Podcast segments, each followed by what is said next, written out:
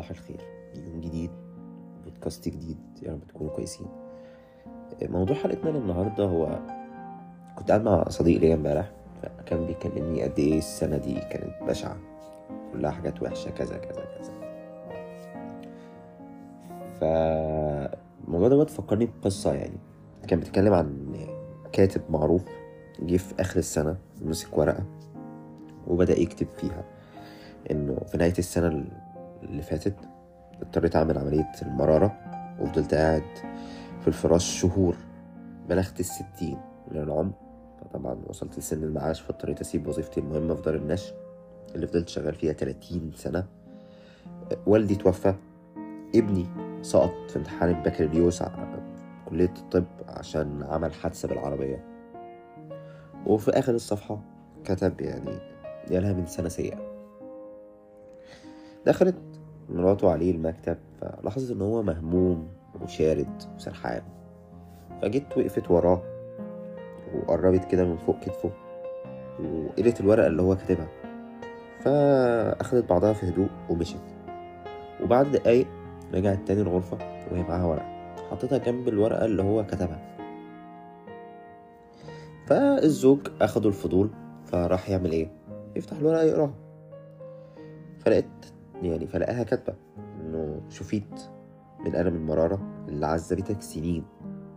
بلغت الستين من العمر وأنت في تمام الصحة والعافية وهتتفرغ للكتابة بعد ما في أكتر من دار نشر كلمتك عشان عايزة تنشر رواياتك. أه والدك عاش لغاية ما بلغ الخمسة والتمانين من العمر ولما توفي توفي من غير أي ألم وفي هدوء. ابنك نجا من الموت في حادث سيارة وخف منه من غير أي عاهات أو مضاعفات. وختمت الورقة بتاعتها بعبارة جالها من سنة تغلب حظنا السعيد فيها على حظنا السيء.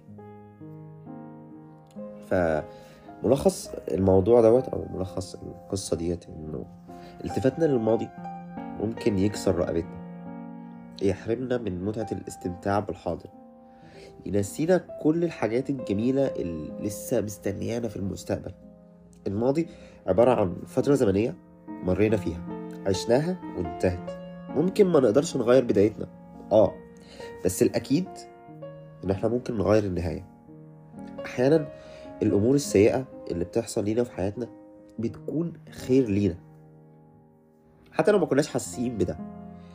لو ما كش... يعني حرفيا في مقولة عظيمة جدا بتقول إيه؟ لو كشفت لنا سحب الغيب والله لذبنا في حب الله وتدبيره في أمورنا. فمعظم الحاجات ظاهرها بيبان لينا إن هي شر بس هي باطنها كلها خير.